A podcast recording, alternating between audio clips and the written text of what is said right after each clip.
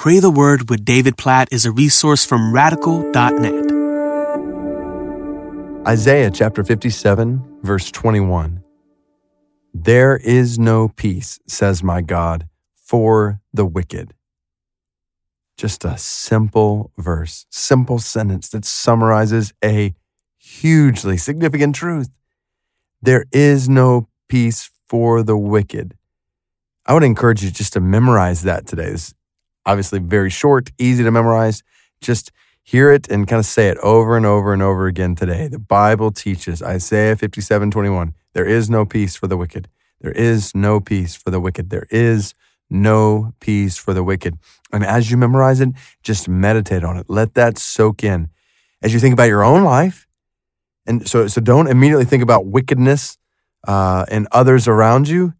So think about the tendency toward wickedness in our own hearts, the tendency toward turning away from the goodness of God, toward doing things our own ways, toward directly disobeying God's word, or just not doing things that God's word says to do, and we we stop short of doing those things. So there's tendencies toward wickedness in all of our hearts, and that is not the path to peace. That's the path to unrest before God, unrest in our own hearts.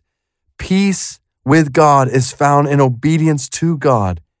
Peace with God is found in holiness before God. If we want peace in our hearts, which I know we all want, every one of us wants peace in our hearts. The path to peace is obedience and righteousness before God.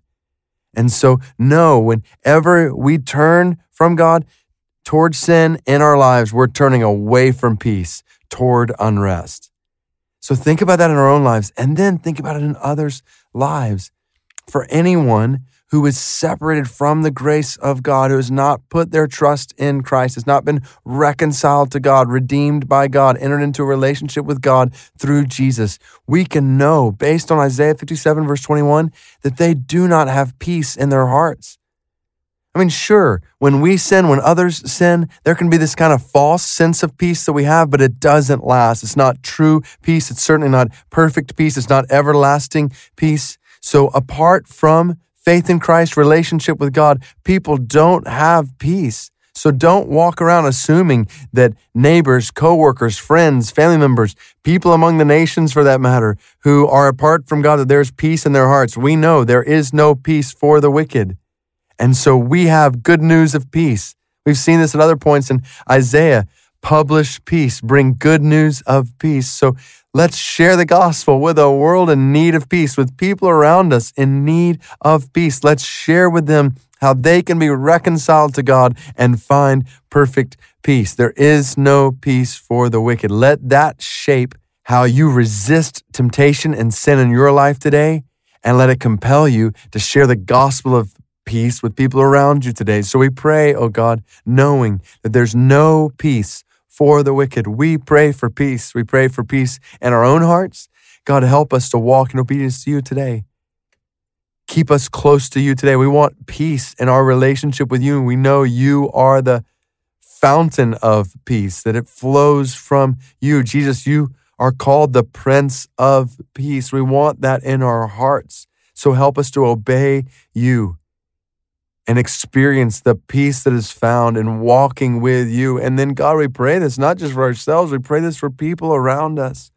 God, please use us today to make your peace known to other people, to draw other people into relationship with you. Oh, God, what a privilege you've given us that we have the opportunity today to share the gospel with a family member, friend, coworker, neighbor, uh, and in sharing this gospel that they might be reconciled to you, they might enter into relationship with you and find everlasting peace. Oh God, use our lives toward that end. Give us compassionate courage to share the gospel toward that end. Please help us to be messengers of peace, publishing peace like we've seen in Isaiah already, knowing that apart from you, there is no peace for us, for others. God, help us.